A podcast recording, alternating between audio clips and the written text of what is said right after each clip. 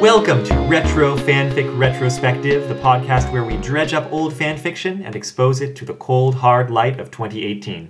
My name is Amato, and with me are... Tori. And hailing from Darkness Beyond Twilight, it's Dom. Oh. We got creative this time. Yeah. There's some Les Miserables joke to be made with the darkness and the blood, but... I'm not quite up for it. Well, workshop and we'll get back to it. That's right. We can add it in later. Yeah, it's been 2 weeks since our last recording to give us time to try to tackle this very long work.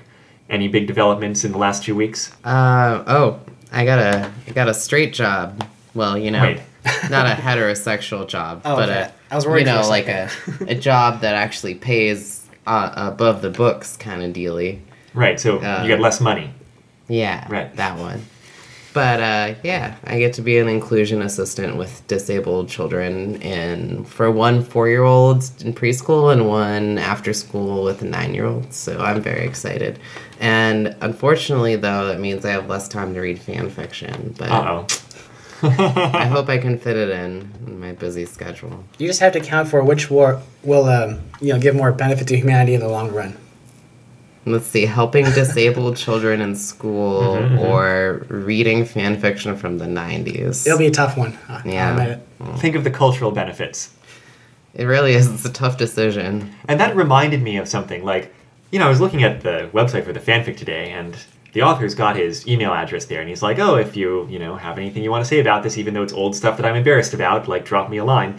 Should we be telling people that we're doing this? Should we, drop these authors a message and say, by the way, you're on a podcast now? You know, that's not the worst idea. To be reasonable, they might want to know that their work is being read. I mean... Yeah, it's weird because back when I was writing MSTings, I did that. I was like, hey, I'm writing this, and I think I even got permission.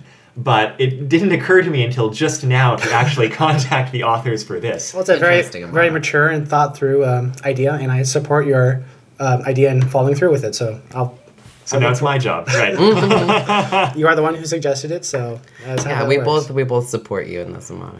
Yeah, fair enough. But you know, I think to be fair, these are works that were published a long time ago. I mean, obviously, I want to give all due respect to the author and sharing their work, but they are published publicly, and I don't know if the authors even care very much anymore. Maybe they do. I do think some of them invested a lot into these particular things. It does feel different doing this than doing a transformative work like MSTing, where I'm engaging with the work or turning it into another product that I'm posting online. Right. In this case, we barely mention the actual text. We at most we have a couple quotes. We're mostly just talking about it. But if you had a radio show where, you wanted to talk about a book you recently read that was published, would you contact the author and say, hey, I have a radio show. Can I talk about your book? I don't think that would be the case. If you review a play or a restaurant, you don't tell them... No. You might let them know beforehand you're coming, but you don't ask them for... You don't have to. No. No, I don't think we need permission ethically. I just felt it would probably be polite to tell them that it's happening. Well, if you want to do it, Amato, I fully support you. And I fully support the idea of getting any more downloads through any unscrupulous means possible. So... Right, because at least the authors will have to listen to us, right? Out of morbid curiosity. They'll have to. That's one more right there. Exactly. And they'll maybe tell their friends. We can take that to the internet bank. We could have as much as 10, 12 listeners. Dare we dream? Depends on how many friends these people have. I mean, I've got 3. Fan fiction writers. Fanfics have a pretty good long proofreader list. So. That's a good point. Yeah. Well, this particular fanfic is Slayers Reflect by... Stefan. How do you say that? Stefan? Steven or Stefan? Okay. It depends. It's a name I've seen and I never need to say out loud. Yeah. Stefan? It's one way to spell Steven as well. Steven. So it's kind of unclear. Do you say A-N? A-N. Might be Stefan. Stefan or Stefan. Gagne. I'm used to calling him Two Flower, but his website now says, oh, I'm Stefan Gagne, formerly known on the internet as Two Flower. So, he seems to have abandoned that alias. I should probably not call him by that, I guess. I think it's fair to say Two Flower, probably. Okay. If that's how they're known for a large portion of the... Well, he was known by that in 1998. Unless he just really doesn't want to be known that way anymore. I don't think it's that, because he still, says that in the first line of his introduction on his website. The way that internet fame works is that no matter how much you want to or not, if you were known by that alias for any amount of time, that's how you're always going to be known for going forward. Right. That's fair. I just think when you're talking about a person, it rings true to home as a trans person, to you refer to people as what they currently want to be referred to as. If you know what it is, yeah. Yeah, so, if you do. So when you email them, you can ask them. There you go. By the way, what do you want to be called? We already did the episode, and we're not going to change it, but just for the record. No, we'll go back in and we'll edit in your preferred name in every single instance. Stefan Gagne. I'm pretty sure I can get Siri to say it. They just replace it naturally. Mm. Yeah, I used to read a lot of fanfics by Stefan Gagne. Anyway... Yeah, Two Flower. He was active on the fanfiction scene, in the late 90s. Originally wrote Ranma fanfiction like you do, or like you did in the late 90s. Who, me? I think you did, didn't you? You probably just forgot if you didn't. Yeah, that was a really tumultuous time in my life. It sounds like. I mean, I don't remember writing any Ranma fanfiction, but I probably did. Yeah, I think... I don't think I wrote down anything, but I probably composed some. Right. Anyway, also very active in the improv fanfic scene, which would be interesting to get into at some point. That was just round-robin writing of fanfiction. And after Ranma went on to write a bunch of Slayers, a surprising amount of Slayers, 4 novels and a little bit more worth of Slayers fanfiction. I say a strange amount because, as far as I know, he was the only person writing Slayers fanfiction. Certainly the only one I was aware of, or the internet was aware of. After that, he went on and wrote more original anime-inspired web fiction, some Neverwinter Nights modules. Looks like he's working on a visual novel. He does some various other projects. Yeah, the Neverwinter Nights modules were pretty good. I'm pretty sure I played a lot of them back in the day. Oh, really? I had a pretty heavy Neverwinter Nights period in my life. Yeah. It had a unique role because he was writing this genre that he does a lot of, which is dramedy. And, there wasn't a lot of comedy anything in Neverwinter Nights modules. No. Not well done, at least. No. Yeah, certainly not well done. It was pretty well done. Be interested to play some of those modules, because I did actually very much like the writing style of this fanfiction, in terms of, it did sound like a DM, and it had that very, fantasy story-esque thing.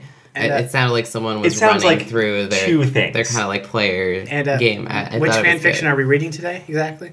Oh, yes. Well, I guess we should probably mention that. We are reading... We mentioned the author, not the fan fiction. We're reading everything ever written by Two Flower. We are reading Slayers Reflect, which is the first of 3 novel-length fanfics in what's called the Slayers Trilogy of 3 Slayers novel-length fanfics. Oh. He wrote a 4th one, which is not part of the trilogy, it's unrelated, but it's also a novel-length Slayers fanfic. And may I say how impressed I am that anyone would write a work of this length, surely for people to read it on the internet and never give them any money. Now, the thing is, I think this is about the same length as the one I love is, in terms of word count.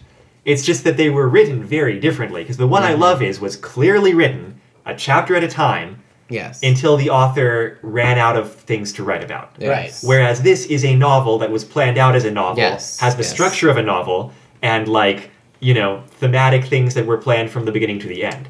And in that sense, it's very unique because we haven't read any other fanfic like that yet. Yeah, because everything we've read so far has been very episodic, serialized, or seemed episodic.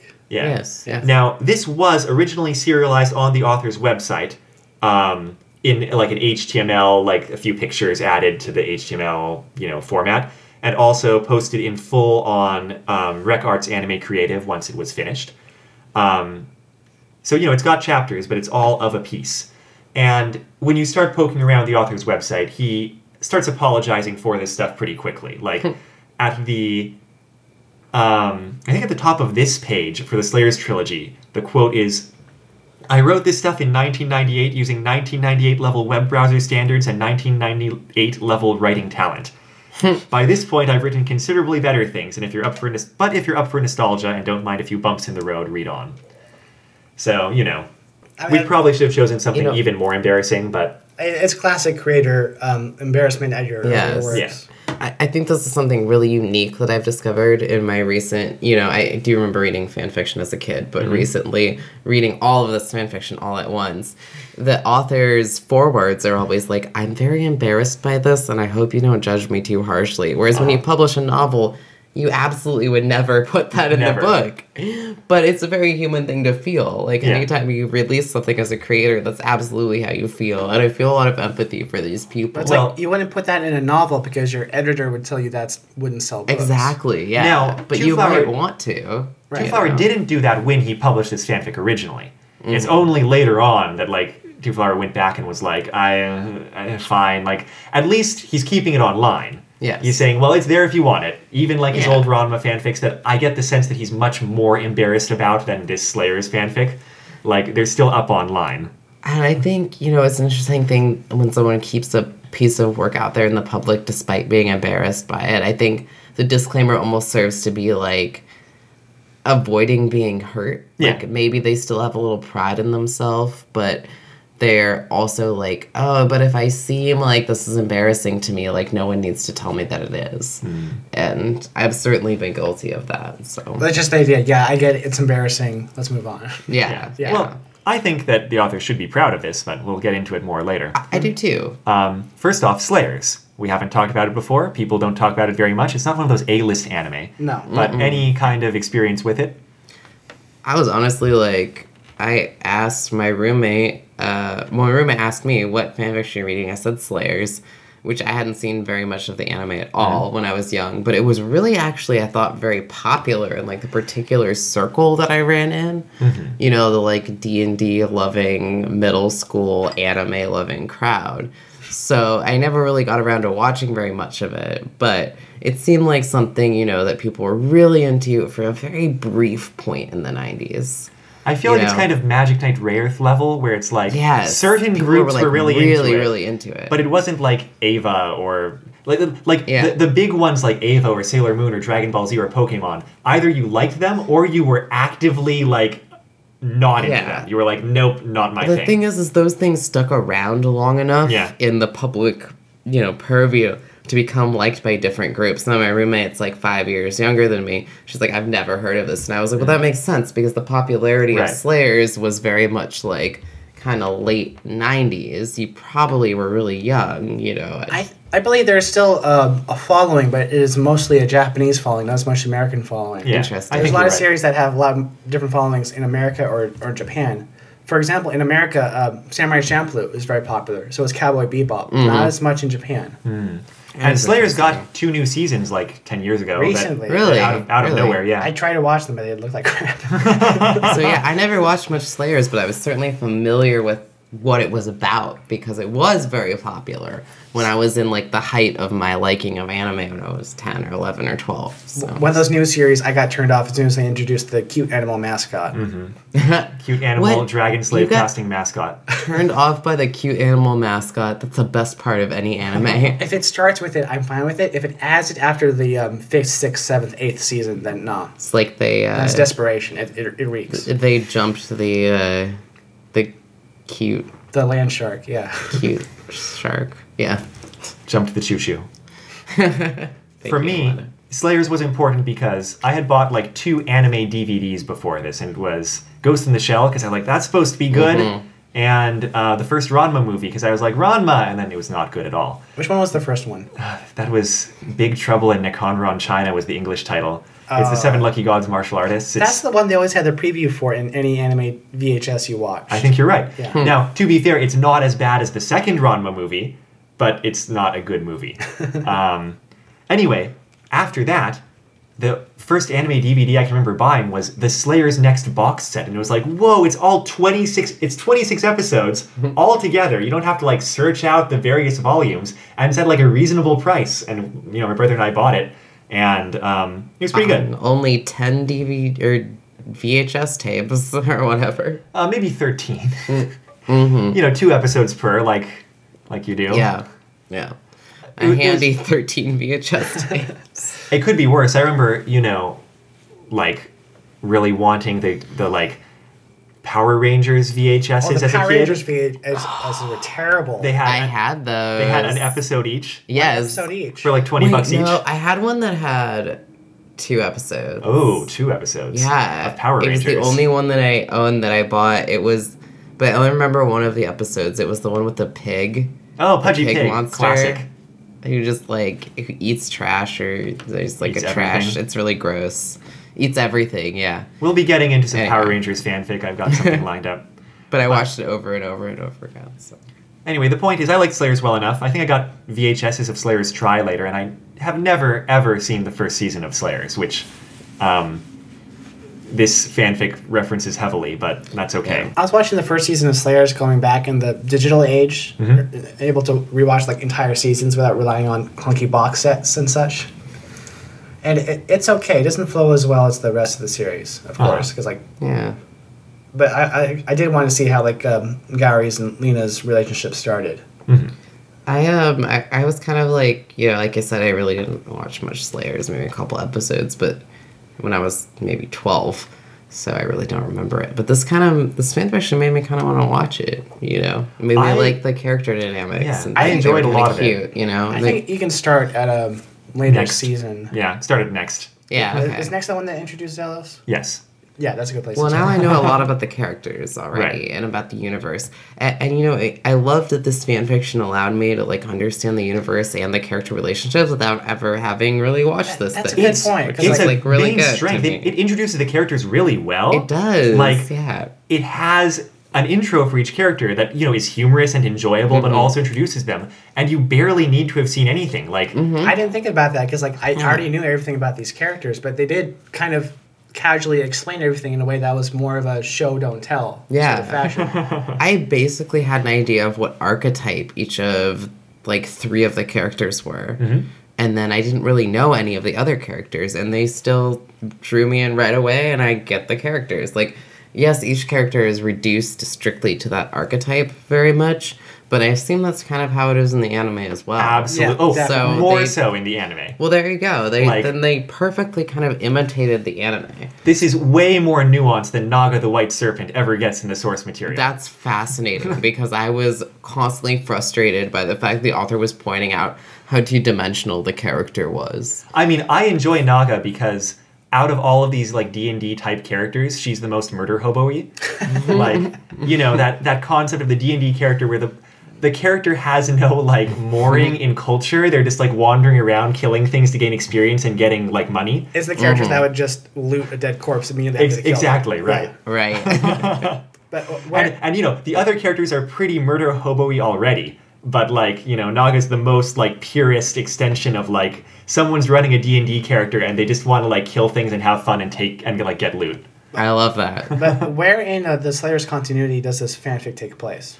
The author says it takes place. It can take place after Try, but, like, there's things that happen in Try and things that happen in Next that should have been referenced in this fanfic if they had happened, but they aren't referenced, but Xellos is still around, so it's kind of fuzzy. Okay. Like, it doesn't really matter. Well, and the author says, like, look, if you want, just in some of, like, the various author notes at the beginning, not at the beginning of the chapter, but, like, on the website, the author says, like, just think of it as, like, an alternate continuity if you want. So, because I didn't want to worry about all these, like, really minor things. That's probably the best way to do it, because, like, if people get too bogged down in continuity, then they really shackle themselves, don't have a lot of room to move around. For sure.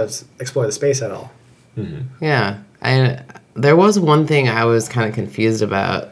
So, like, Lina is 17, about to be 18 in this particular fanfiction. Is she... They said that she'd met the other companions in her party, like, 3 years before. Was she basically, like, 14 or 15? That is correct. I thought she started at, like, 16 or something. Well, she's youngest in the prequels, which is when she's traveling with Naga. And she's a little older in, like, the main series. I see. And this has her be a little bit older than that.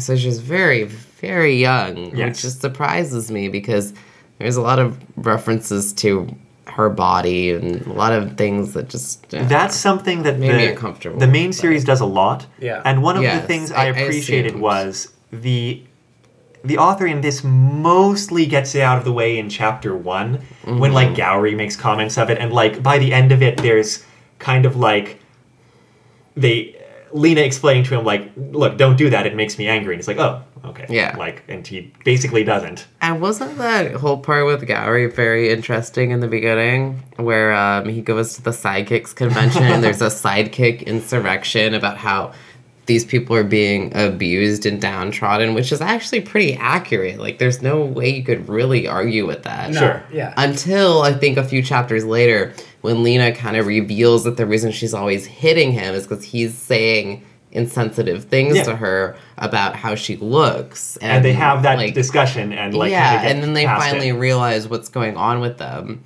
And now I'm fully willing to believe in this universe there's, like, a sidekick class that is abused. But Gourry is kind of this, like, funny case of, like, just being extremely insensitive through kind of sheer ignorance. And that's why Lina has her reactions. I think the misogyny inherent in, like, the guy who kind of tries to guide Gourry away from Lina and, like, start the sidekick insurrection is really funny. Because he's like, yeah, my hero person is always beating up on me, and I just want to tell her to, like, go make me a sandwich. And Gourry's like, you never say that. God.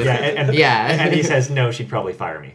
Yeah. And it's really funny because it's like, you want to take it as class perspective, but then you kind of realize that it's just a bunch of men grumbling about women, like, standing up for themselves. Who are more powerful than them. Yeah. And they take that to a more extreme place later in the series where they meet up with the character again, and he's, like, abusing a woman. Right.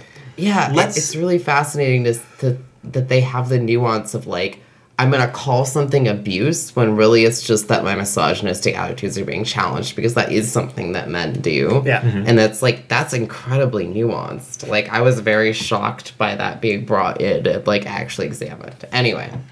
That's probably a good time to jump into what's happening in this fanfic. Mm-hmm. There's 10 chapters, a couple of side stories, and we'll talk about what happens in each chapter in brief and then go on tangents. We're not going to go into a blow-by-blow detail, I think, because just there's too much that happens. Mm. And chapter 1 sets the stage for, like, what the tone of this is going to be, which is kind of comedy and a whole lot of fantasy setting with, what's the term of something that's out of place chronologically or time-wise? Oh, anachronistic. Anachronisms. With a whole lot of anachronisms, because it starts off with Lina, who is a young, extremely min-maxed, you know, blow-it-up sorceress, and Gourry attending a wizards convention in Seyruun, which is kind of like one of the main kingdoms in the series. Zelgadis, one of their companions, is around too.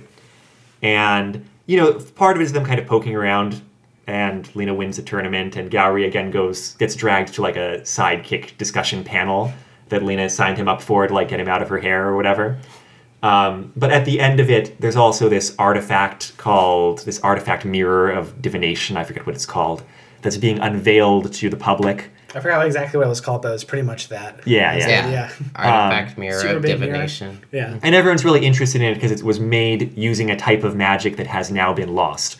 But Lina, drunk at night, decides to go sneak in and examine it for longer than the 15 prescribed minutes she's going to get. 10. And they accidentally end up breaking it, of course. Of course. It somehow breaks. Nobody's sure how it breaks. Gourry, who were falling at the moment, is looking away, and Lina blacks out from the shock. And right. She was scrying it, but she didn't think she was doing anything, breaking. And that's the main outline there.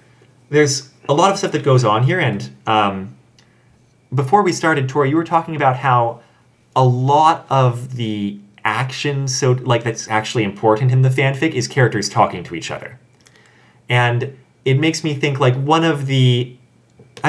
that's not completely true, but, like, one of the main things in chapter 1, I think, is Zelgadis talking to Lina and being like, you act like a petulant child who blows things up at a whim and has no sense of responsibility or consequence.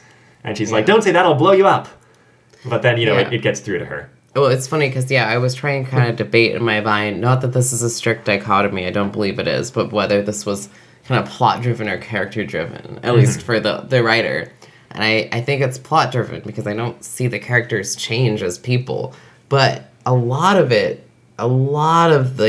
I wouldn't call it filler because I think it's relevant, is the characters speaking about their personalities. And while I don't see them undergo significant personality changes, I do see them all engaging in a lot of introspection, which to me indicates the author really cares about these characters. You do get the feeling that, like, there's no exact growth during the story itself, mm-hmm. but they mm-hmm. have reflected on the growth they've already been through. Yeah. Like, every character kind of seems to want to help the other character and, like, maybe bond with them. And, like, you can kind of see how, like, a lot of the characters who want to push other people away, like Zelgadis wants to push Lina away, might actually care about her. And I feel like the author cared a lot about how these characters' relationships were important, mm-hmm. which actually becomes very relevant at the end of the story. So maybe they built that in very intentionally. I think you're right to say that it's a lot of self-reflection with, you know, Slayers Reflect. Mm-hmm, mm-hmm. And I'm sure that's intentional because this fanfic, again, is, you know, planned out thematically. The author says in the notes, like, it was just kind of an attempt to write something that was planned out from the beginning with arcs and actual themes. And the author knew there were going to be two more novel-length stories. I think the journeys of the characters, not that I remember the other two novels too well, but I think what the author has done is set up all of the characters to be able to undergo more actual growth later on, because they all, like, have kind of looked at themselves and are a little bit more self-aware by the end of this.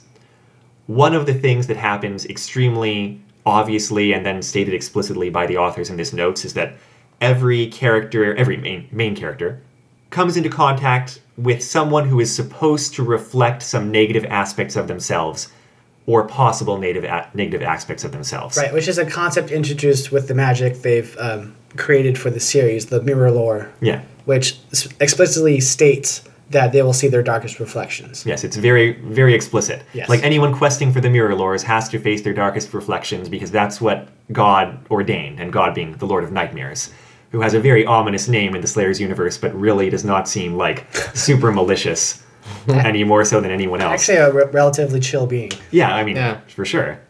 Yeah, they're just chaos incarnate, you know? Chaos doesn't care. Lord of Nightmares. Chaos is totally chill. Yeah. And you know, it's canon that, like, at least the author in, like, things at the end of the novels and maybe even characters call her El-sama, just, like, as shorthand. Not that she's supposed to be talked to very much. Anyway, everyone's supposed to meet their darkest reflection, and in some cases I think that works better than others. At this point in Chapter 1, we haven't yet met any of those, like, you know, darkest reflection characters. Well, isn't the misogynistic henchman supposed to be Gourry's reflection? You're right, and he never even gets a name. He's just called the Goon, right? Yeah. I totally freaking missed that. Oh, yeah, he is. Well, it was... Okay. I wouldn't have thought of it. That makes so much sense. I wouldn't have thought of it if it wasn't one of the questions brought up in the Xellos... A side chapter quiz thing. Oh, I didn't read the side story. Okay. I read the text version of the side story that doesn't have the quiz as a locking mechanism. Oh my god, no, I didn't read the side stories, but that is, like, actually freaking brilliant. I wish the author had made that a little more obvious. Well, it's pretty obvious, I think. Is it? Yeah. And also to be fair, I skimmed a decent amount of this, but now you're making me feel dumb. No, sorry, I don't mean to make you feel dumb, just that they do say, like, hey, all of you are going to meet your darkest reflection, so, like, at that point you try to, like... No, it's interesting, it's not how I thought of it. I kind of expected, because it was so clear when Lina's reflection, like, came out, and, things seemed... Yeah, that wasn't very clear, but... Yeah, so this is the quiz chapter they had, that you're supposed to answer these questions, and it brings you to a URL, which I was never able to figure out.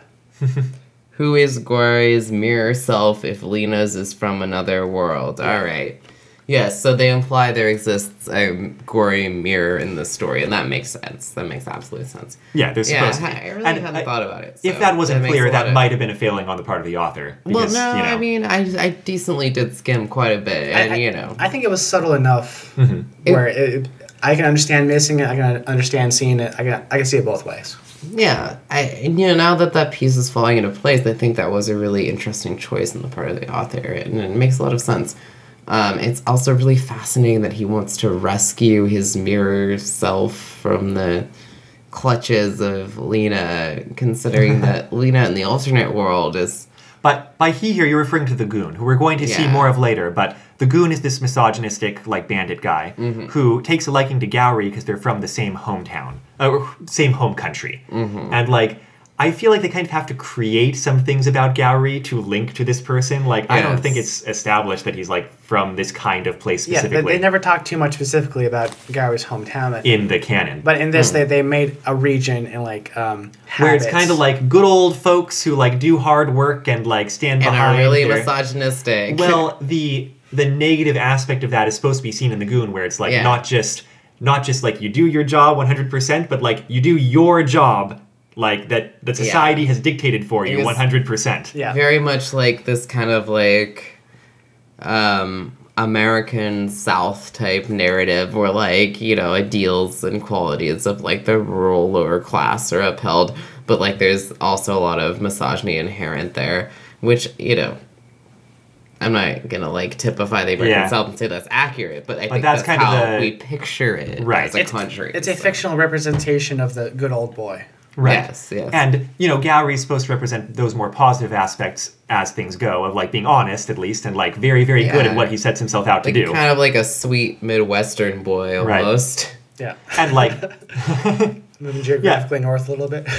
Well, yeah, but... I'm just saying. He could be a sweet Southern boy as well, but I feel like he kind of seems like a sweet mid... I almost feel like he's more Midwestern than Southern now that I start to think about it, but... That kind of thing. That's all I'm saying. The Goon's going to come back into the plot more later, but at this point, like, they just meet, and he's like, oh, you're with Lina Inverse, who's, like, infamously terrible, and, like, clearly you should be off, like, doing something more worthy of you, because you're a very good swordsman. Should we move on to Chapter 2, though? Anything else from Chapter 1, specifically? Oh, do we need to go... Can we go stroke by stroke, maybe, instead of chapter by chapter? Stroke by stroke? That's probably a good way to do it, like plot threads. Right. Let's just set up the main plot thread in the story, then, which is that after having broken this mirror accidentally, probably, Lina's held responsible for it, and the government of Seyruun, the king and queen, are like, or Prince Phil, or whoever tasks her with it, is like, hey, so now you're going to go find these lost mirror lords so you can repair our extremely valuable, extremely useful divination mirror, right? If you don't, we'll kill you. If you don't, we'll kill you. And she's like, fine. Like, at first she plans on just skipping town, but Amelia, one of her other companions, who is a princess of Seyruun and, you know, the enthusiastic, lawful good character, like, drags her into it, and Lina's like, fine. And so they set off to do that, and for most of the book, the group is split into two, which is Lina and Gourry and Naga, who shows up shortly into this series. This is Lina's old companion, Naga the White Serpent, who is a equivalent level sorceress. But she's like the Ojo-sama, oh-ho-ho-ho-ho type laugh. And which is weaponized at some point later in the fic. Yes, it is. Isn't she Lina's sister? No, she's Amelia's sister. Amelia's sister. And that is one of those many things in Slayer's canon that never actually is stated in the canon, but word of God is that it's true. And, like, so every fan knows that, even though they never ever meet in, like, Slayer's canon at all. Is it weird that when you say word of God, I imagine a hyperlink to the TV Tropes page? Yeah, I think you've been doing this podcast for too long, Dom. Not long enough. I think you need a vacation. Anyway, those three set off in one direction to try to find, like, a tome that describes the mirror lores, and meanwhile, Amelia, Zelgadis, and Xellos, who is pretending to be someone else at first, but is... It's pretty funny how little he's trying to actually act like that other character.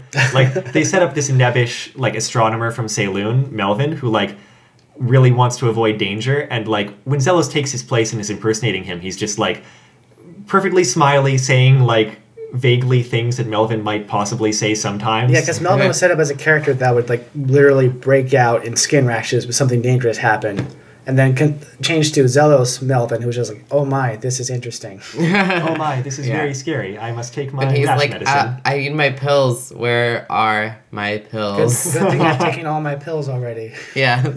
Xellos is unmasked fairly shortly, and they're going after this, like, water of reflection that's needed to cast stronger mirror lore spells.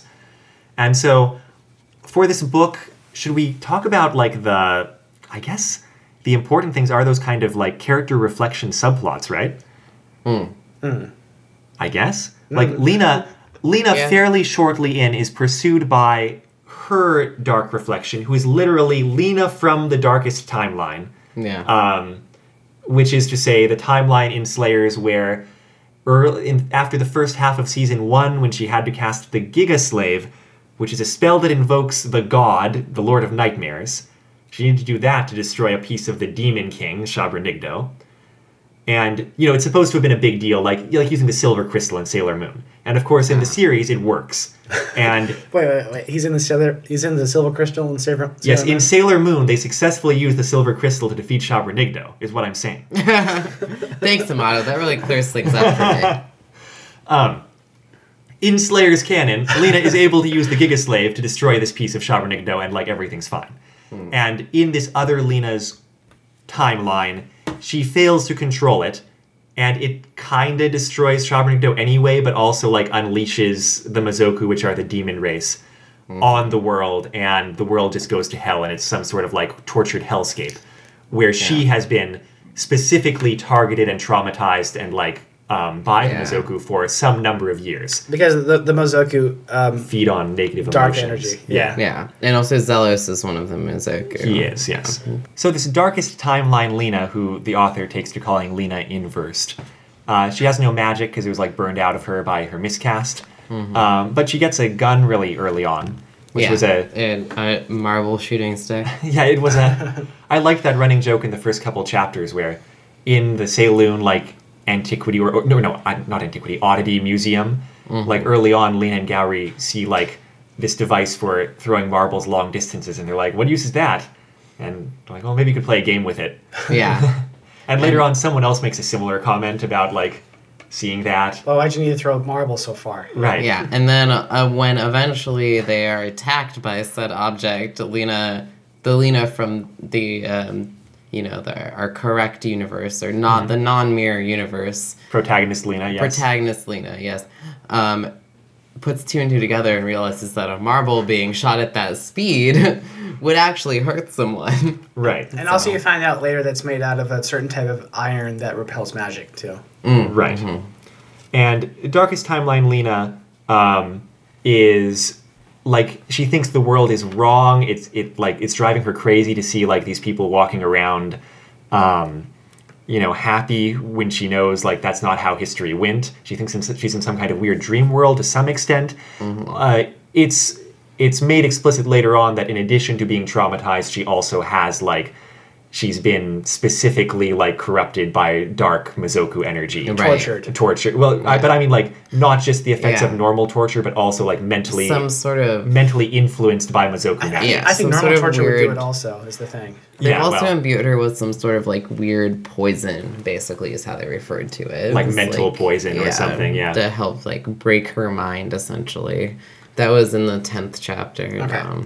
And so... she's going after Lina for most of this novel, and she's a pretty well-done character.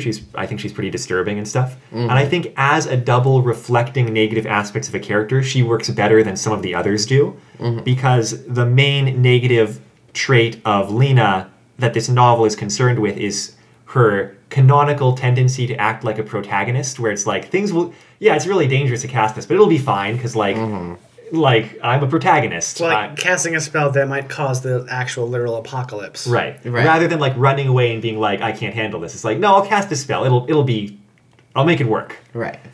Without... just reckless, yeah. Recklessness, yeah. Well, it was the kind of thing where, like, I watched some series about, like, the history of the Manhattan Project and stuff, and some people theorized that the nuclear bomb would have enough power to ignite the oxygen in the atmosphere. Huh. And they knew that, and they still tested it, and I was like, what the fuck are you doing? Yeah. If there's any chance of that happening, don't do it. Yeah. Right. Okay, and obviously, like, even though the atom bomb didn't cause that sort of, destruction of the entire world, it caused the destruction on this mass level that was just, incomprehensible and inexcusable. So. And... yeah.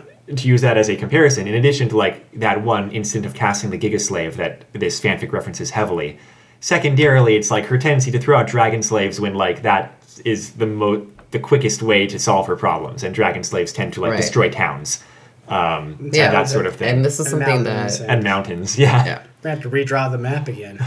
And it was a good part on the author's... good point on the author's part when he, at the very beginning, established...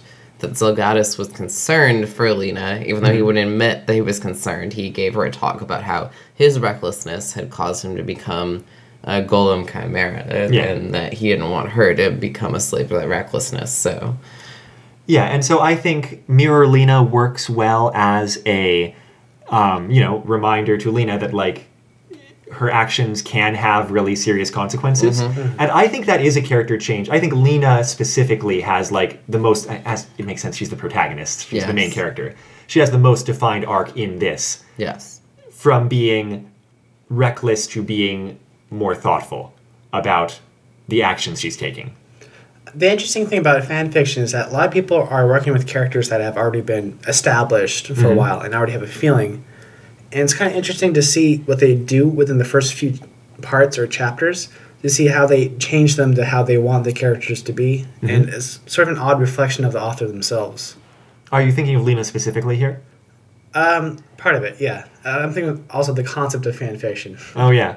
Yeah, it's true because, like, the author needs the characters to be certain ways for their writing style, for their story. And so Gourry, who I mentioned before, like, Gourry, I think, is transformed a little bit more from his canon part into, like, a form of Gourry that works in this context, in this story. Because canon Gourry is sort of, in a Japanese style, kind of misogynistic... Right. Mm-hmm. Body image shaming sort of thing. Mm-hmm. Yes. But they not only go away from that, but kind of take that and personify it into the evil Gourry. Right. Yeah, I thought that was a little strange, too, because Gourry, when he shames Lina around her body, or he acts kind of, I don't know, just like, misogynistic in general, it's played off as being that he literally doesn't understand what he's doing wrong. Because and that's used to create sympathy, and I don't know. It doesn't ring very true to me, but I understand why, like, a man might write the character that... A straight man might write the character that way. And I don't know if the author is a straight man, but I'm making some inferences. But. In the source material, that sort of note was always had a couple times in an episode in order to make it whatever's happening comedic. And so I feel like that was the author being bothered by that also and trying to find a way to, like, salvage the character to some extent. Exactly, when the character may not have actually been that salvageable, but to create the very negative foil was a way, I think, for the author to salvage the gallery that they did like, that kind of, like, and put an innocence into his character that was more ignorance than it was, I don't know. Yeah, than it was malice or like, whatever. Right. And Lina ends up employing the goon, and because we're not our Lina, Mirror Lina ends up employing the goon, and the third member of their little group, the third main member, is Naga's mirror, so we may as well go that direction too. Mm-hmm. And so that is, what's her name, the White Dove? Lily. Lily the White Dove. Yes. To be named in stark, comparison to Naga the White Serpent, right? Yes. And she's also from where Gourry and the Goon are from, and she is, like, one of these super submissive archetype characters beaten. But, whereas in Japanese it would always be portrayed this way, in this case it's like, oh, she's completely a victim of, like, this misogynistic, worldview dominant in her culture that says, like, she needs to be, like, serving and supporting her man in her life, and, like, that's the worth by which she's valued, right? Yeah, just a complete victim of misogynistic abuse their entire life. Yeah. Yeah. Yeah, and she's really quite a tragic character in that sense. Like, also, even though this is sort of a comedic fanfic about a comedic story, there's a lot of tragedy and abuse and trauma through all these characters. Yeah. Yeah. Which somehow didn't derail how easy to read and funny this fanfic was. Well, look, our author is Two-Flower. Mm. There's a lot of Terry Pratchett influence here. Yes. A lot. And that's one of the things Terry Pratchett does, too, where it's like you read something like Small Gods or, any good Discworld novel, and, like, it's really funny, but also, like, serious things are happening with serious arcs and, like, people are really distressed by, whatever horrible things. Maybe there's less, like, active tragedy than there is in this, but, like, I think that's something that the author took.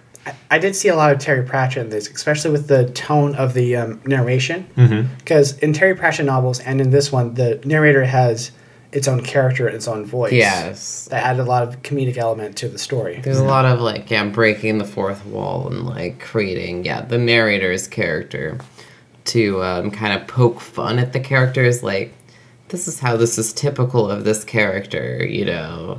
She felt like this, and this is what would have happened if, you know, this was true, but it didn't happen, and therefore this happened. And was also used to make, comedic views on the world in general, like, no matter what happens, there's always law enforcement with mirror-reflected glasses that are assholes. Yeah, they turned it out a couple of times. Yeah, not all of those jokes worked well for me, like the... No. But they were very frequent as well, so... But overall, it's very funny, like, and, you know, despite all these really heavy things. And so, Lily, going back to Lily, is Naga's reflection, which is... Like, the author had to kind of show their work there, because, like, you can see... You can see how our Lina and the other Lina, like, could be connected. And you could almost imagine the way the author sets it up, though... I think they had to stretch there, too, how Gowri's negative traits could become, in some ways, reflective of the goons. Sure. But Naga is, like, her positive trait is confidence, right? Mm-hmm. That's her defining character trait, I should say. Honestly, go on. And Lily's defining character trait is, like, not exactly the opposite of confidence, but, like, shame, I guess? Yeah. Like, for not being... sufficient, like not being worthy, not being like, you know, enough at her role or whatever. I mean, honestly, this rang too much like the virgin whore dichotomy to me. Like, it absolutely is. It was, that was the one part of this that I completely objected to. Like, as much as I might like both of the characters independently, it's like Naga's flaws are that hey, she's got her tits out all the time, and she has a high-pitched laugh, and she acts overconfident. Mm-hmm. And then Lily's flaws are that she's kind of, like, downtrodden and subservient to men, but she has this purity because of that. And I hated every aspect of that character dichotomy. I really did. And I did feel like it was very forced, like, as you said, Amato, like...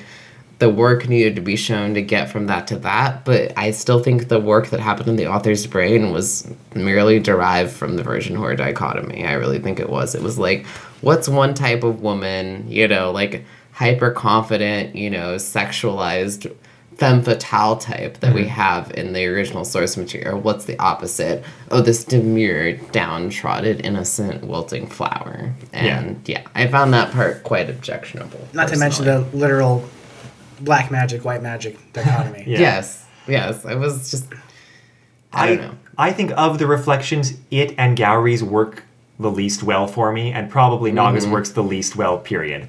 The connection the author was trying to make is that he establishes Naga and Amelia's mother was murdered, like assassinated for political reasons, and they tried to save her with white magic, and feeling... and, you know, failed. And Naga feeling like she failed at that, leaves behind white magic completely and just abandons it and is like, screw that, I'm gonna go like learn actual like useful stuff, because clearly white magic like can't, it's worthless, and you know she feels like ashamed at that failure. And they're trying to compare that to what's Lily's shame, that I mean, you know, base shame, whatever, that did she didn't heal the boyfriend when he died one time. But whatever, she raised him later, like, Her mom did, actually. Oh, her mom did, okay. Is that what happened? Yeah. And so, and her response is to, like, try to atone for that, you know, by throwing herself even more into this, like, you know, oppressive role that she's in. Oppressed role, I should say. The concept was, I failed my duty before, so I won't fail again, I will do my job. Yeah, but, like, at no point did I feel like Naga, or, you know, Gracia, her name, whatever, was ever at risk of becoming anything like Lily. No. So it, like, doesn't really work as a reflection, I feel like. I completely agree. I don't think the characters work in juxtaposition to one another at all. And I think it's merely the author's idea of women as either being femme fatales or wilting flowers, the virgin or the whore. I really think that's where that came from. Well, we get characters like Lina who are neither. Yeah. But you're right that those two certainly, you know... Yes. But to say that an author employed one female character who broke out of this boundary, since to say that they don't buy into that stereotype or that ideal. I also think that Lina's character is frequently criticized for being not womanly. Ah, yeah. And that somehow, I think, definitely plays a role into how she's characterized. Like, the author will frequently talk about how she's flat-chested, and I believe this is probably true in the source material. It is. And that she acts aggressively and impulsively, and, like, basically how maybe your typical brash young hero would act, but because she's a woman, it plays off differently, and she's frequently criticized for it. And so I think that Lina is actually treated as not a woman because she behaves as, you know, the typical male character may behave, and her womanhood comes into question a lot because of that. And that's another aspect, I think, of the virgin whore dichotomy, is that you have this third party who is the woman who doesn't fit into that stereotype, and therefore she's not treated as a woman at all, and her womanhood is constantly called into question. So I really think that yeah. How do you think Amelia fits into this, then? Amelia's a virgin character, though. She's just a different kind. Absolutely. Okay. Like, you can hold her up next to Naga, as they do, and, like, you have that same dichotomy. Mm-hmm. It's just she's a different, like, version of that. She's like, the Genki sweet one. She's sweet and spunky. Like, and her whole thing is justice and virtue. I definitely think she fits into the virgin element.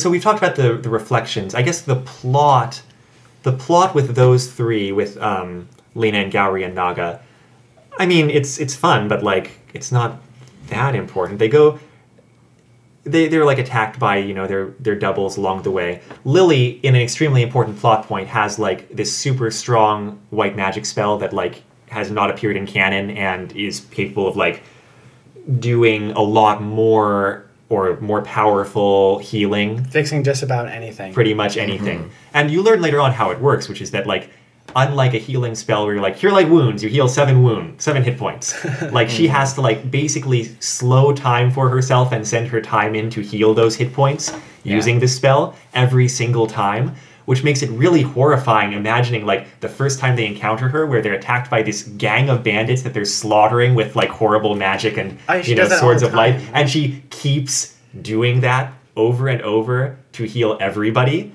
Until, like, you know, our protagonists kind of have to flee from it because they just, like, can't make any headway. Mm-hmm. It's like, oh my god, the labor going into this is frightening. Mm-hmm. Anyway. It's sort of a trauma center under the knife sort of way to use the power. Except less demonic, more angelic, I guess. I guess. Anyway, they have to go to a country called Evilania, which is just what it sounds like, of, like, really country funny, of evil people. It's pretty funny, especially since, you know, Gowry's too polite. He doesn't fit in. Yeah. He's going to be, you know, the authorities, like, stop him for, like, smiling too much and, like... apologizing to bad drivers who try to... Yeah. Right. And when, you know, a cop comes to say, like, you know, we don't put up with this thing around here, but I'll let you off with a warning this time. And Gowry's like, thank you. And, like, gets a glare, you know, from the policeman, and Lina is like, he meant fuck you. He meant piss off. He meant piss off. Piss off. He's like, that's better. Which is, I actually thought those, like, inversions, and since you brought up Terry Pratchett earlier, I can read that. Terry Pratchett. Yeah, or Piers Anthony or something. But yeah, those inversions were really funny. And of course, part of the... It was a very enjoyable part to read. Something I really liked about it is that it was a tool also used by Terry Pratchett in order to show the ridiculousness of following any sort of social convention, which a lot of people don't like, because, like, if you talk about how weird it is to follow any sort of convention, they'll kind of lash out initially because they think you're attacking something important to them. Mm-hmm. But if you dress it up in a comedic, over-the-top, absurdist light, it's it's more palatable. So, like, if you dress up as, like, okay, in this society, you have to be over-the-top evil. If you're not evil, you're ostracized. Right. If you translate that into, like, you're in a society where you have to be over-the-top good. If you're anything but good, you get ostracized. That'd be a little bit harder for the audience to stomach. Mm-hmm. Well, yeah, and it's a very, like, relevant and prescient, like, kind of point there to say, like, oh... this is kind of ridiculous that they have to act mean because nobody wants that. But what if they did? Right. Kind of reversal. Like, what if someone really enjoyed being told off all the time? And it points to what phatic speech is, like a lot of things we say every day, you know, please, thank you, have a nice day, how are you, I'm fine, all of that phatic speech that occurs, what does it actually mean? What if those words were changed into everyone preferred? Yeah, fuck you, fuck off, I hate everything, you're a piece of shit, every day. Because the words themselves would you continue to say that? Yeah, because don't mean as much speech as the ritual itself. Exactly, yeah. Because phatic speech is a ritual, and it doesn't mean anything. And so, one of the fun things about the sequence is that Naga fits in perfectly aesthetically, and she thinks it's great, and she loves, like, the skulls everywhere and the decoration, you know, and all that kind of thing. Didn't have to change what they were wearing at all. Not in the slightest. And so that group searches for the tome in a library. Like, there's funny stuff that happens. There's events that happen along the way. But they retrieve the tome, and, you know, Lina starts studying the mirror lores, and along with it she gets a, like, super secret tome of spells that has, like, the most powerful magic, all invented by this person, Merlin Giga. Is it Merlin? Merlin, yes. Because it turns out the Giga Slave is named after the person who made it, Merlin Giga, and there's a couple of other ones. And she's got a prophecy where, like, if she casts the Giga Slave, and she casts the white magic version of that, then she's going to be on this path for destiny. Giga Slave and Giga Salve. Giga Restoration, I believe. Mm-hmm. And then there's a third one, Giga's Gate. And she's leery of this because her player is genre savvy and is like, you don't want to get caught up in prophecies because sometimes they end up with, like, you needing to sacrifice your life for some greater good or whatever. Mm. And who wants that? So, meanwhile, the other group. Yeah. The other group is Amelia, Zelgadis, and Xellos, who they find out is Xellos pretty quickly. Which they abandoned pretty... Mm-hmm. Yeah, and they have to go across the sea to, of course, because one group has to go to Evilania, the other group has to go to Good Town, what's its name? Justice something. Justininia, I forget. Justifilla. Mm-hmm. Right. And they book passage on a, mechanical ship from some weirdo who's into science a whole bunch. Daniel? David. And his last name is, like, Da Vinci. Mm. It's supposed to be, but, like, it's spelled differently. That's who he is. And they run into the first, like, double in their group on the way because they're accosted by singing privateers who from Justice Town. I'm never going to remember what it actually is. Justilvania or something? Justilvania. Who are attempting to bring the Seyruun royal family in for long delayed justice for crimes that the Seyruun royal family has committed. Hmm. And Amelia being Amelia, she's like, hey, I'm Amelia, Will Tesla Seyruun from the Seyruun royal family. How you doing? And so they get into trouble over all that. And her arc, such as it is that, you know, Zelgadis is like, all right, we're cutting town, let's get out of here, or, you know, blow them up or escape or whatever. And she's like, no, but what if I need to stand trial for these crimes to make sure justice is served? And, like, it's kind of an arc. She gets to, like, you know, hesitate over it. Yeah, consider what is justice and what does it mean in the long run. Yeah. I mean, that's basically what happens. But I can't add anything to that. It's resolved when she finds out that the crime that these people are righteously pursuing justice for is, like, a member of the Seyruun royal family stealing an apple. And their justice system demands that, like, for each year delayed, you know, the punishment increases and it's shared along family lines, to the point where they now need to dismember every member of the Seyruun royal family to make sure that justice is served. Right. And being a more or less sane person, that's pretty much the end of any, you know, waffling on her part about whether she should stand trial for this. Yes, but does she actually learn a lesson from this? Not really. I really, like, wanted her to learn a lesson from this in the sense of, like, because she's been proclaiming, we must seek justice, we must get the truth and seek justice for the... She doesn't kind of criticize what her idea of justice is, because, like, I hear very frequently in our particular culture, we have to have justice, and more than often that means a bureaucratic process through the legal system, and it's like everybody's version of justice is different. If somebody, you know, does something truly horrible, maybe my version of justice is that I get to murder them. But for her, no, it's this very, like, strict code of what she's been brought up to believe justice is, and for some reason she doesn't start to question this. She kind of does. I mean, she gets to question it, and but, like, the most character growth you get is just her starting to question it, period. Yeah, that's starting to, I guess. And it doesn't land fully. It's implied. She's never Yeah, she's never been a character to, like, worry about specific crimes anyone has committed. She's, like, a lawful good D&D character where it's, like, the player is just having them be like, yeah, justice, we're doing this stuff, it's a good thing to do. We're following the laws because we think the laws are good, even though they may not be. And trying to adventure with a chaotic evil group and still trying to be a part of the team. Right, which just means that she justifies whatever they're doing. It's like, yeah, but this is for the greater good. Yeah, but they're bandits, though. Right, but they're bandits. Yeah, but at the same time, she pursues justice, and if justice is defined by an arbitrary set of legal boundaries, how can she be on board with actions that break those laws? But what I'm saying is that confusing. Amelia, the character, has never paid any attention to legal boundaries except, like, in terms of, like, if she's conscious of a law, she's like, well, we shouldn't break that law. But, like, but that's as far as it goes, yeah, right? I see. She doesn't really know what the laws are, per se. Amelia's justice is what seems like justice. Right. She's not Javert. She's a D&D good character. Fair enough. And so I see you. And so comparing her to Javert, it's like, this character's name is not actually Javert who's bringing her in, but like...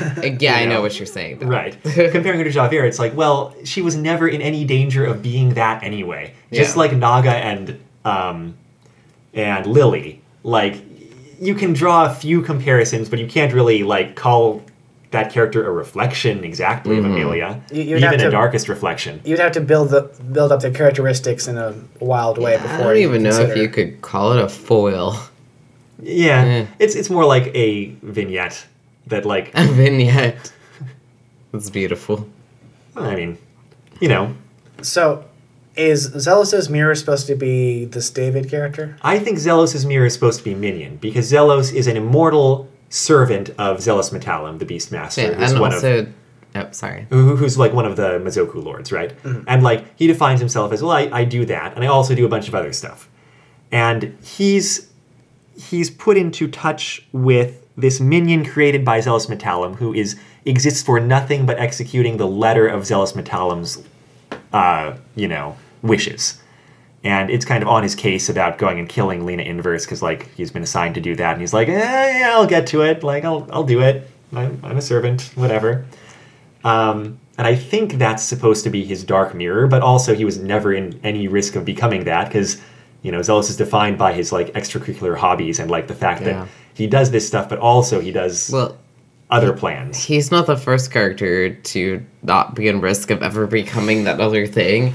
Right. It's interesting that I think the author kind of, I don't know, they might have some logic here that I'm not understanding, but some of the characters seem like opposites. Yeah. That the main character, they're not really a foil, they're just an opposite, you know? But some of them, like Lina's, you know, mirror character, or even Xellos' mirror character. I thought Zelgadis' was good. Or, Zelgadis, not Xellos. That's not what I meant. Zelgadis' and Lina's really seemed like possible foils, like alternative lives they could have led.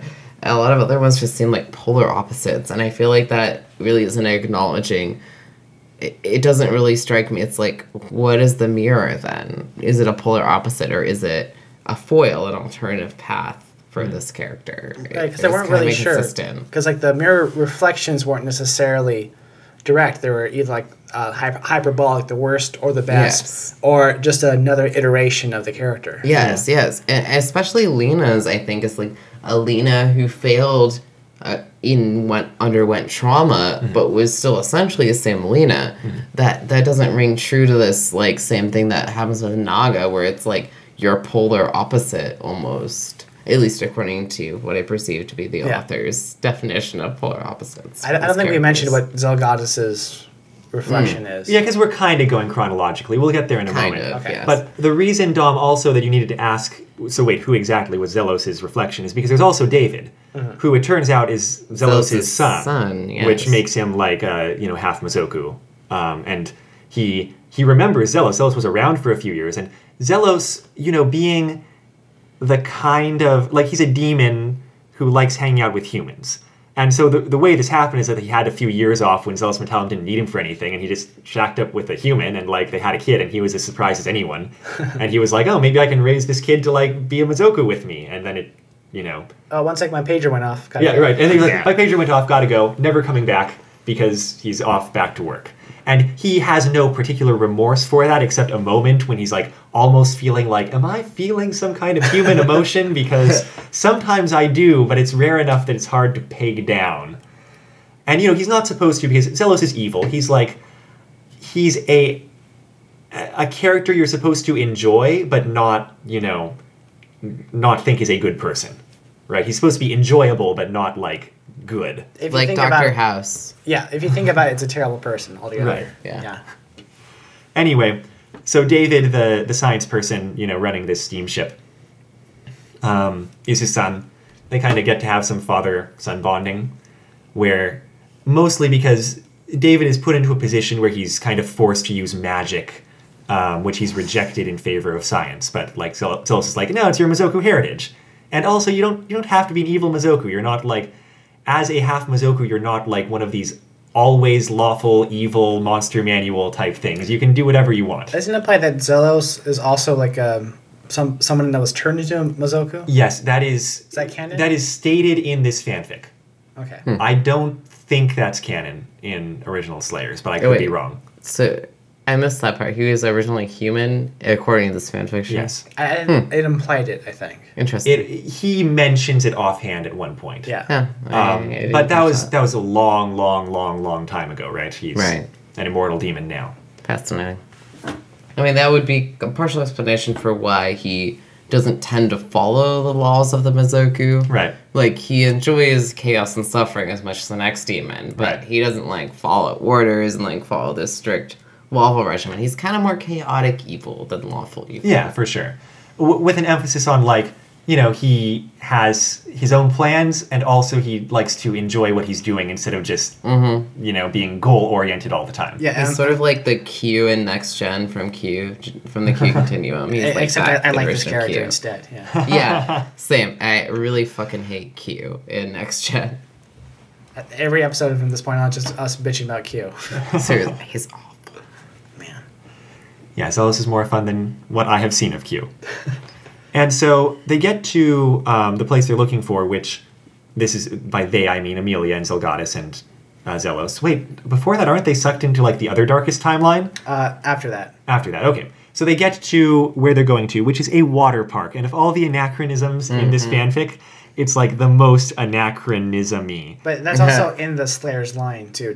It's not out of line with Slayers, no. It's just, like, you kind of have to just take a moment to accept that this is what's happening. Okay, but I really appreciate that the author has, like, explanations of, like, how bizarre each, like, contemporary item that exists in their universe is, and how it was created with magic and not science, and how it's, like, new and they've just created it. I thought that was all pretty funny. Yeah. Like, there's this new thing called a water park. It's pretty revolutionary, but, like, the magicians cause the water to go down curvy metal tubes and how we slide on it. You know, I thought that was pretty funny. The science person is like, you know, it's possible to do this without magic. Like, shut up. Yeah, that's really funny.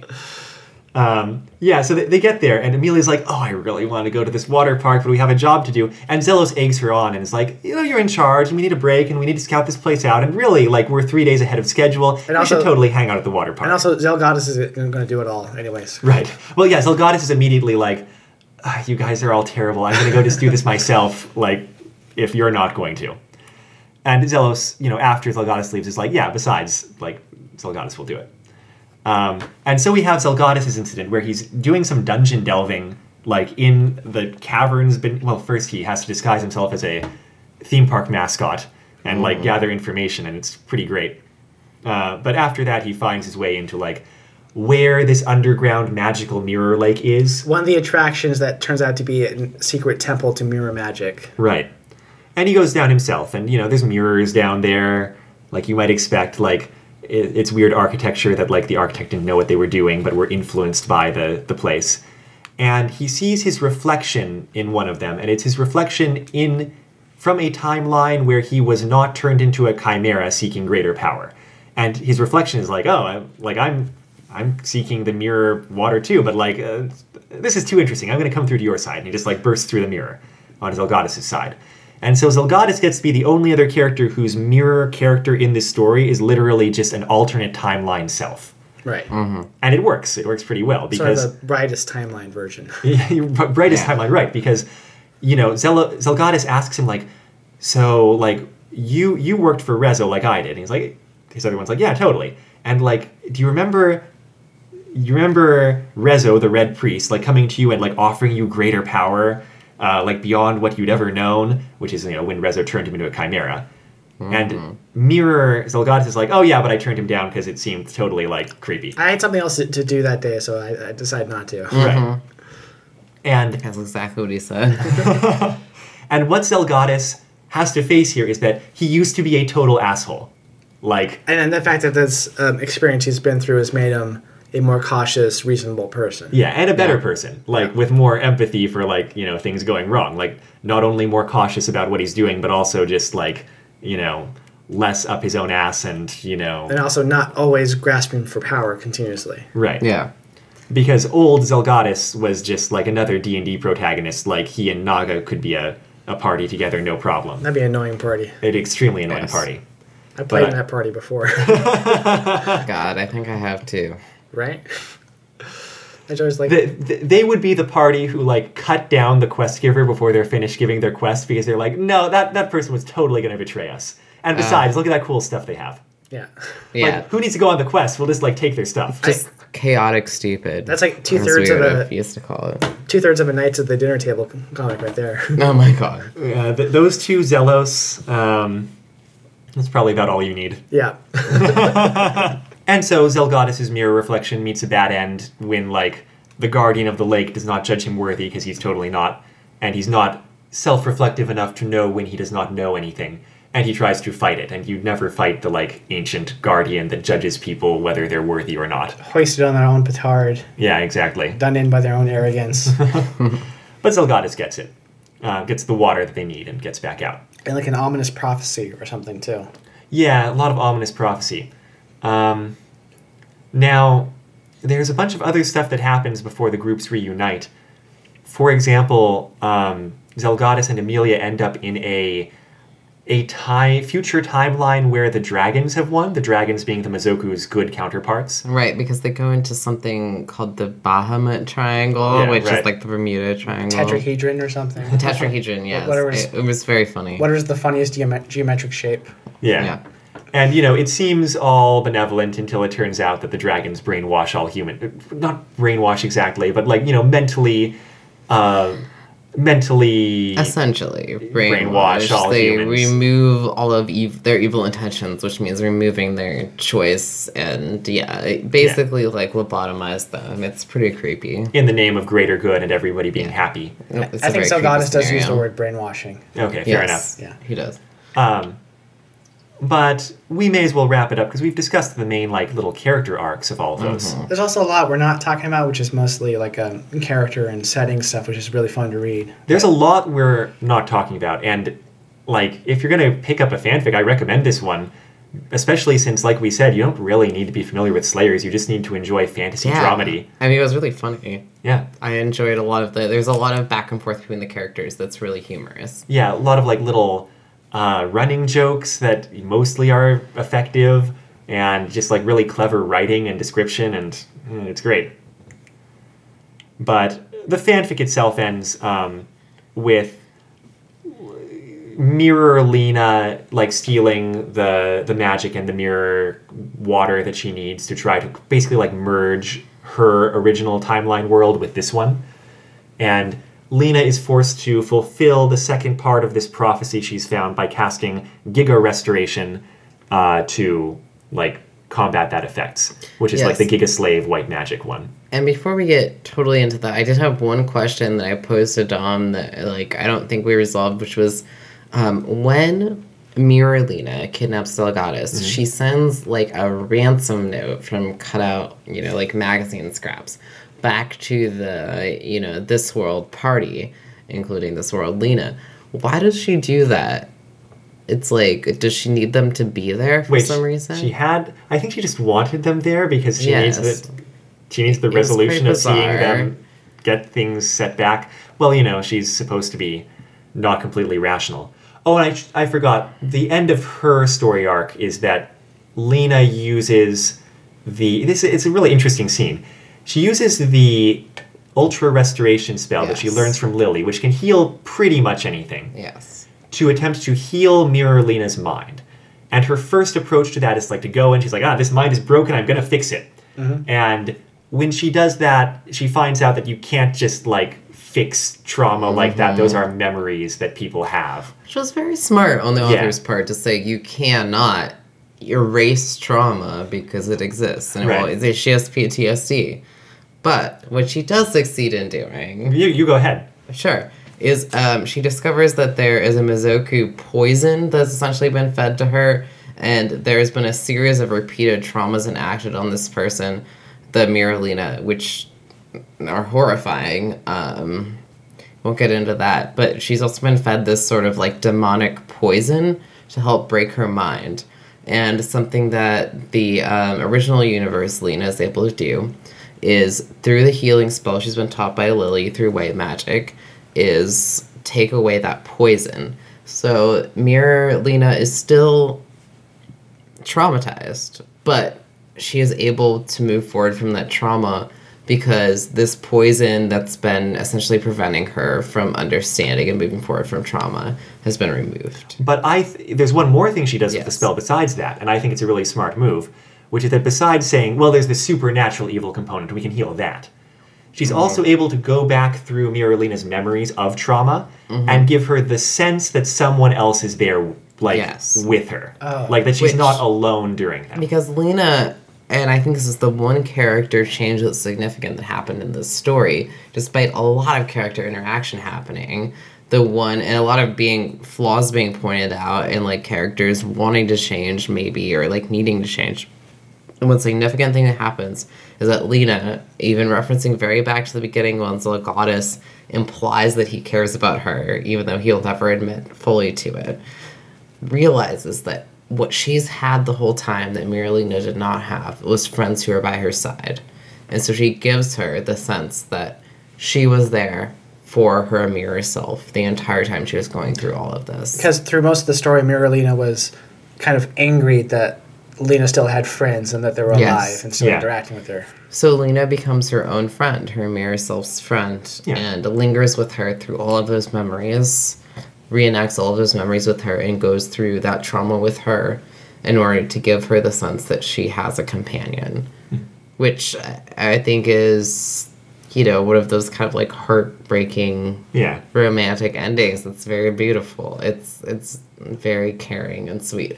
You know, there's a weird element of, like, this is you, but also, you know, she kind of does it selflessly in a way where she knows that this is something that could affect her own mind, her own individuality, her own psyche, and could end up going very wrong.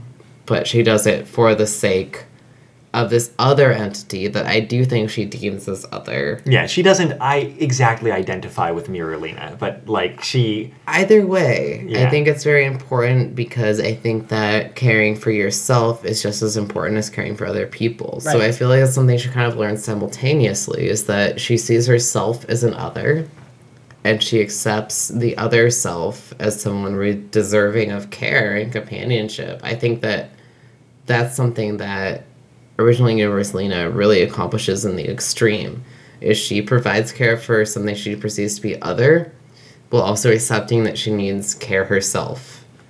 And I think that's the biggest accomplishment the author achieved, was pulling that kind of thing off. And also, really, shouldn't all of us try to be our own best friends? When you think about it? Yes, using magic with our alternate selves. Exactly. I'll consider that. And Miralina's story ends because she is shown a vision of her homeworld and that a resistance has developed, like, of Mirror, Amelia, and Naga, you know, like, using white magic and fighting back. Mm-hmm. And Xellos gives her the opportunity, like, you can go back through and you can join the fight. Look, like, humans are fighting back. And at first she's like, I don't feel like I can do that. But it's kind of a neat note to go off back on where, like, she gets a little bit of, like, her old, like, her Lina character, and she's like, oh, whatever, I've done crazier things. Like, I'll do it. And she jumps back through.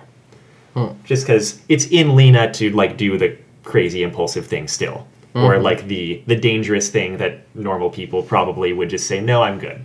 Yeah, but it was very significant. Like, Lina's given her this sense, the original universe Lina has given Miralina pardon, the sense of trust in other people to be there for her.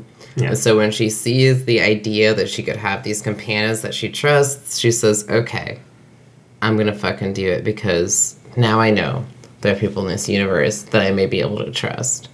And I feel like that was, you know, the original universe Lina and her triumph, her contribution there was saying, like, here's your sense of trust in other people back to you. And that's a huge thing when you have gone through significant trauma, is the ability to try to trust people again. Like, even if you can never fully realize it, the ability to attempt to trust another person. And I feel like that was what was clearly given back to her, because she says, I see two other people, I don't know if I can trust them, but what original universe Lina has given to me is the ability to try to trust again and have those companions. And so I thought that ending was actually very sweet. Yeah. And if you can't trust Naga the White Serpent in any universe, who can you trust? Really, though. Is there any, like, things we did not enjoy or appreciate about the fanfic that we have not yet touched on before we wrap up? Honestly, I enjoyed most of the fanfic. The thing I had the most problem with was using the site. I had a bit of a problem realizing that there was chapters, and then part A, part B, and part C of the chapter. So I ended up skipping a few parts every so often, and sometimes just hitting the wrong link and reading the wrong part.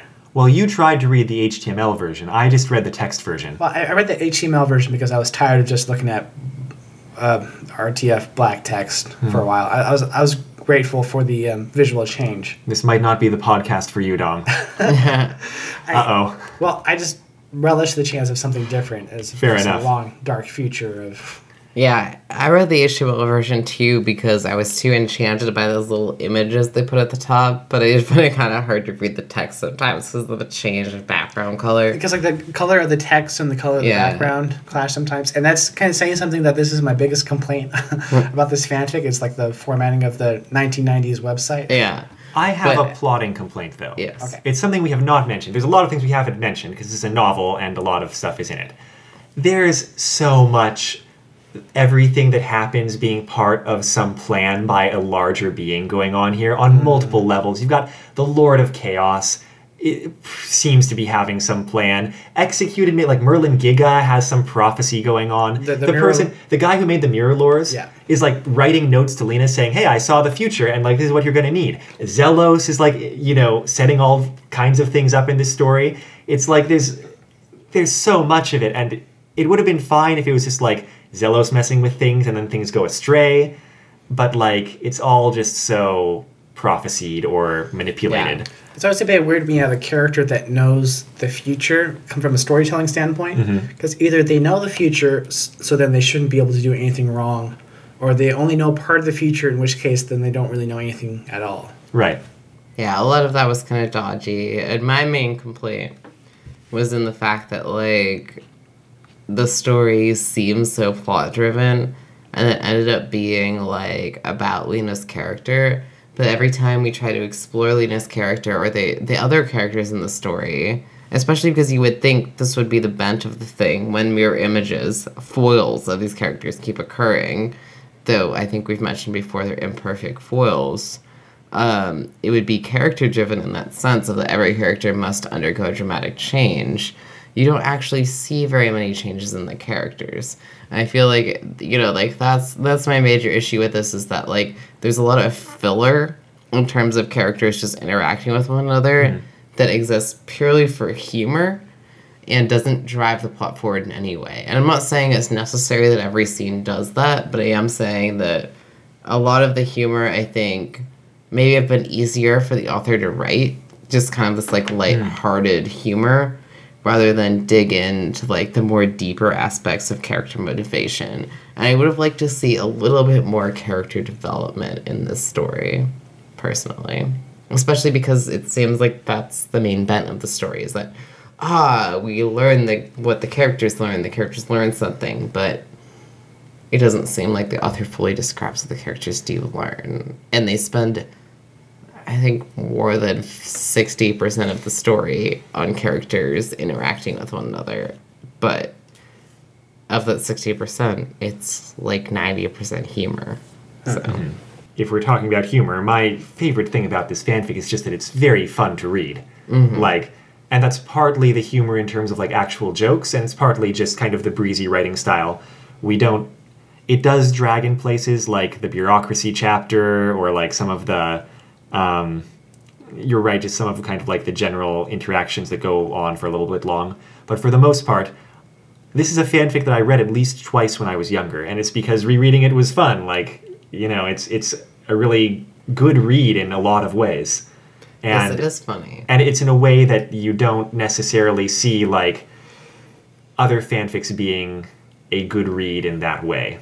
Like, I mean, I'm thinking back to the ones we've done on this show so far. Which of those would I go back and reread because I would enjoy reading it again? Mm. Well, this one was especially lighthearted despite some of the deeper subject matter. It is. So, yeah, it's easier to reread, I think, because a lot of it is comedy. I guess I might reread The Weakest Link. I wouldn't. Yeah, maybe not. You took, like, personal offense to that one, though. Maybe a little bit. Anyway, anyone else? What do you think the major strengths were? Well, I think we actually covered a lot of the strengths of the fan fiction. I think we also kind of covered the weaknesses as well, mm-hmm. or at least we started to. I do think it's really well written, just to recover that strength. And the comedy, despite the fact that I think a lot of it is filler and can kind of make it drag, especially when you're pressed for time and reading it, like we are in our fanfiction book club. You had 2 weeks. Yeah, I had other things to do. But anyway, my main point is some of it can really filler, but it was funny. And it was humorous, and I enjoyed the character interaction, which I always think is really important in any piece of fiction, to see the characters kind of develop and their interactions with each other. The fact that this fiction prioritized the relationships between characters rang really true to me, because I love anything that prioritizes the building of the world and the relationships the characters have with one another. And I think they did that quite well.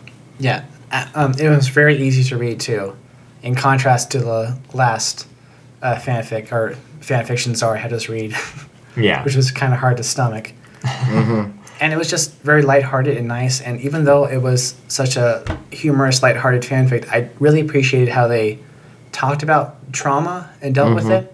Like, even though, what was their name, Lily, it wasn't a good mirror, I still appreciated that character mm-hmm. as a traumatized character. Mm-hmm. Kind of sympathizing and wanting that character to do better and be better. Yeah, it's sort of like a Rei Ayanami archetype. Mm-hmm. Except it's a character you like, yeah. I like Rei, because Rei is a byproduct of trauma and I relate to her.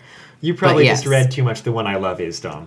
Like, yeah, probably. Any of it. And that's not a real Rei. But anyway, yes. Sort of like a character where it's like the character is so downtrodden, and you want them to stand up for themselves so badly, and you hate that they're not standing up for themselves because, you know, you want that to be the reality, but you also relate to the fact that that's their position and they're undergoing that. Like, can you relate to that because you've been through similar circumstances? And like, a lot of time when authors try to invoke that sort of trope, you're not really with them because you don't believe with how the character got to that place. Especially with a male author who writes a woman like that, you know. But with this, it felt really believable.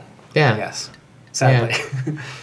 Yeah. No, I would agree with that. Like, and with that character, you know, I used to be really reactionary in position to, especially these women who were so downtrodden, they couldn't act out. I'd be like, what's wrong with you? What's the matter with you? Until I got older and looked back on my own life and saw that was really, I was mad at myself. I was seeing myself. That if you're brought up in certain environments, you don't even see the bars of your cage, to speak politely. Right. And the only reason I was ever upset was because I was mad at myself for not acting out in my own way. Yeah. So I have a lot of empathy for those characters. And it's really good to see those characters start to grow. And it was nice to see those kind of characters in an easy to digest, ultimately, comedic and fun story. Yeah. The only thing I object to is the fact that other characters undergoing similar amounts of trauma still act, you know, because that, I don't know, invokes a weird thing for me where I'm like, are you implying there's something wrong with this person for the way they're acting? Anyway. So fanfictions are, what's on table for next week? We're going to try a experimental change of format, which makes sense because it's going to be based on Revolutionary Girl Utena, a rather experimental series as things go. Yes. Yeah, I know you've been waiting for an opportunity to talk about Utena, so have I. It's kind of my thing. And I think what we're going to be looking at are multiple short Utena fanfiction pieces by John Karp. We're going to read Exit Pursued by a Bear. That's the first one. Other People. And I'd say also Hung Jury, which are three of the four fanfics written by this person. There's a fourth one, Shower Brooding. And if you have some free time, we can look at that one too. It's more normal than the other ones we're going to read. I know, Amato, but I hope these aren't written by a man, because I don't know how I feel about any Utena fanfiction written by a man. They are, at some point... Well, I mean, they're written by someone named John Karp. I don't know anything more about that. Yeah. Named John Karp on the internet. I mean, I'm not going to say that that's a man, but it's... You know. Anyway. At some point, we'll try to get to Archimage, or however you say it, which is, like, a really big, long, ambitious one written by some non-heterosexual peoples, you mean the gays, Amada? I mean the gay agenda. Thank you. It's written by the gay agenda. The gay agenda is read Utena and write Utena fanfiction. Well, that's pretty much it, right? As the heterosexual agenda, my only plan is translate Utena. No, you're still pretending to be heterosexual. It's so sad. Mom's pretty good at it. I know. I'm married and have two kids. Yeah. Not that it's a great accomplishment, but you know. Yeah, but you still talk gay. I'll work on talking gayer. Right. Anyway, the fanfics by John Karp are located at the Mirror of the Utena Fanfiction Repository, now located at otori.new. We will put a short link there at bit.ly/RFR Karp Utena. That's Karp like the fish. CARP, then Utena, like the Utena. This was episode 6 of Retro Fanfic Retrospective, Slayers Reflect by Two Flower. You can find a copy of it on the author's personal website, and our shortened link to it is bit.ly/RFR /Slayers Reflect. /hotlink/ The intro song for our show is The Weekly Fair off of the album Poppy's Incredible Adventure! ! By Komiku. The outro song is Run Against the Universe from the same album. You can find that album and other works by Komiku at loyaltyfreakmusic.com. You can find our website at retrofanficretrospective.podbean.com or bit.ly/retrofanfic. Have questions, comments, or thoughts about the episode? Send us an email at retrofanficretrospective@gmail.com. I'm Amato. I'm Tori. I'm Dom. We're just three Earth life forms trying to be nice to each other. Until next time, take care. Okay, I love you. Bye-bye. Bye.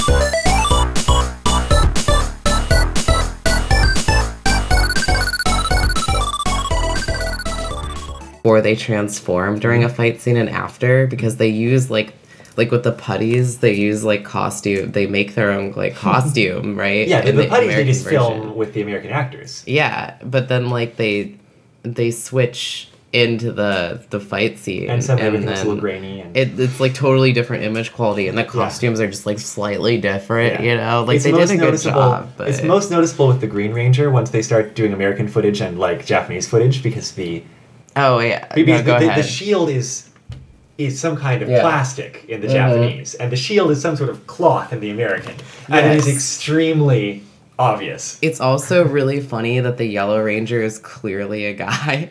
Oh, yeah. Well, not only is he a guy, his name was Guy. It's just really funny because, you almost kind of... You're surprised you don't notice this as a kid. Uh-huh. No, it's just Trini kicks ass. She's got two daggers. Yeah. She's great. Whatever, right? Yeah, exactly. But, the Pink Ranger has a skirt. Right. And the Yellow Ranger doesn't. And if you look closely, and making the assumption that they're all just cis people, which is a reasonable assumption. You're like, it doesn't look like a cis woman at all. Like, well, it's like I didn't know that. Possible, but just as a kid, I was like, oh, that one wears a skirt, that one doesn't. Right. No, right. That's as far as like all my mind went. I wasn't thinking about like the musculature or like anything like that. Or build or anything. Right. Like if you are thinking about it, you're like, Does this say something about Trini? I don't know. It doesn't really matter.